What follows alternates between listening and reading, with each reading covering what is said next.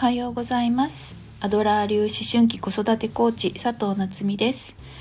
このチャンネルでは子供ともっと話がしたいいい親子関係を作りたい子供の才能を伸ばしたいそんなお母さんのために、えー、子育てのヒントをお伝えしています。あとはねお母さんたちが、まあ、毎日ご機嫌に過ごせる方法なんかも、えー、お伝えしています、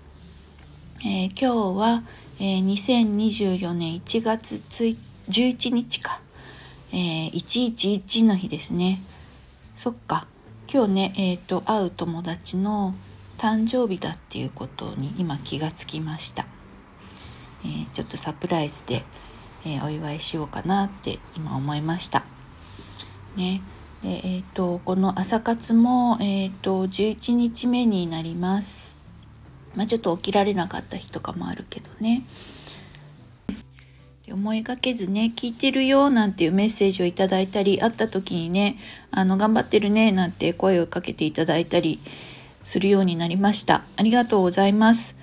本当にね、あの、すごく励みになります。ありがとうございます。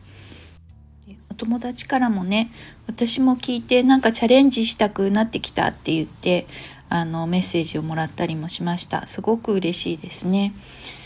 で、えっ、と、この朝活なんだけれども、まあ、あの、自分のためにあの始めたようなものっていうのを一度あの配信させていただいたんだけれどもえっ、とそうねあの自分の発信力を上げたいっていうところとあとねあの睡眠パターンをちゃんと整えたいっていうちょっとお子ちゃまのようなあの目的もありました。結構ねあの更年期のおばさんなんだけれども えっ、ともう大体9時ぐらいになると眠くなっちゃってちょっとうたた寝をしてでなんか3時間ぐらい寝ちゃってねで変な、えーと、12時とかに目が覚めてそこからお風呂に入ったりとかいろいろねあの片付けをしたりとかして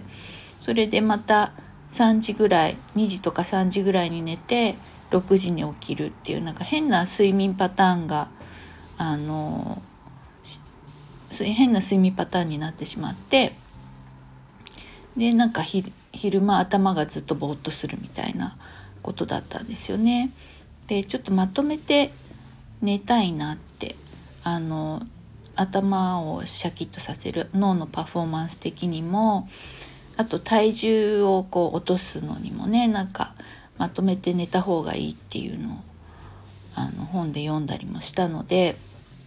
それもちょっとやりたいなと思ってえー、朝活をするようになったんですよね。で今は、えー、まあ、やっぱり9時ぐらいには眠くなっちゃうんだけど眠くなったらそこでお風呂に入ってそれで、まあ、12時ぐらいに寝てで5時に起きるっていうパターンになってきたかな。うん、あのまとめて寝られるようにもなったので頭は随分すっきりするようになってきましたでもね理想はやっぱり7時間睡眠なので10時には寝て5時に起きるっていうのをやりたいんですよね。うん、で今は5時に起きて、えー、まあおさゆをね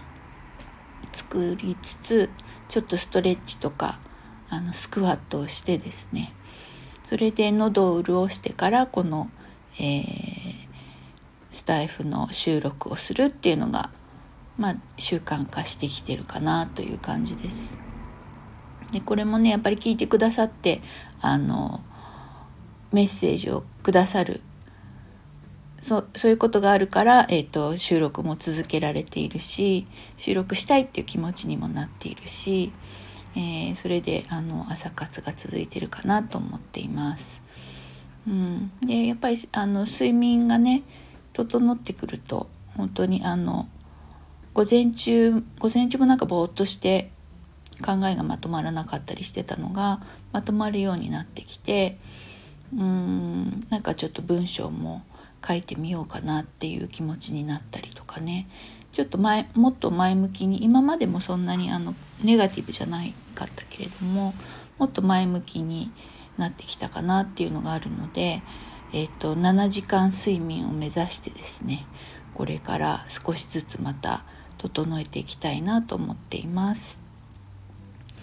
ね、あの更年期仲間の皆様あの結構睡眠がね細切れになったりとかしているかもしれないけれども